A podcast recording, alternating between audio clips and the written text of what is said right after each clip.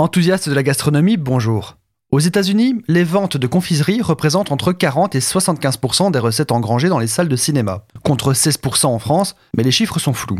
La chose curieuse est que historiquement, personne ne mangeait au cinéma. À la base, les cinémas, les bâtiments sont construits pour être des endroits prestigieux, comme les théâtres, et donc hors de question de souiller la moquette épaisse avec des confiseries. Le cinéma était une activité pour élite, un peu comme l'opéra.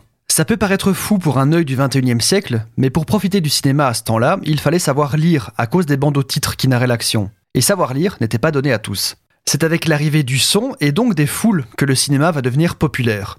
Mais le popcorn dans tout ça Pour renverser du popcorn sur la moquette, il fallait déjà l'inventer. On a retrouvé des traces de popcorn 3600 ans avant Jésus-Christ, dans des tombes mexicaines. Donc c'est pas récent récent, mais ce sont surtout les premières machines à popcorn, qui datent de 1890, qui vont relancer leur popularité.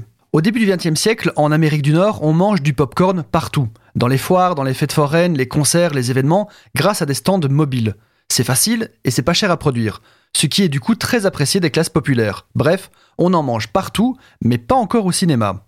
Ensuite, c'est la grande crise de 1929. Les bulles spéculatives explosent dans tous les sens et la plupart des grands cinémas doivent fermer leurs portes car ils ne sont plus rentables. Mais les petits cinémas survivent. Et c'est à cette époque que les vendeurs ambulants de popcorn commencent à s'installer à l'entrée des cinémas populaires, les cinémas qui survivront à la crise, même si à ce moment-là, ils n'en savent encore rien. Ces petits cinémas de quartier avaient un prix d'entrée de 5 cents, soit un nickel, en jargon populaire américain, d'où le nom Nickelodeon. Ces cinémas autorisent donc les vendeurs ambulants de popcorn à s'installer à l'entrée des salles en échange d'un pourcentage sur les bénéfices. Et puis, conscients du potentiel du business, ils installent leur propre stand. Preuve de l'assimilation du popcorn au cinéma, et réciproquement, la friandise a donné son nom à un genre, le film popcorn, celui dont la vision est inenvisageable sans un cornet king sur les genoux et le cerveau en veille.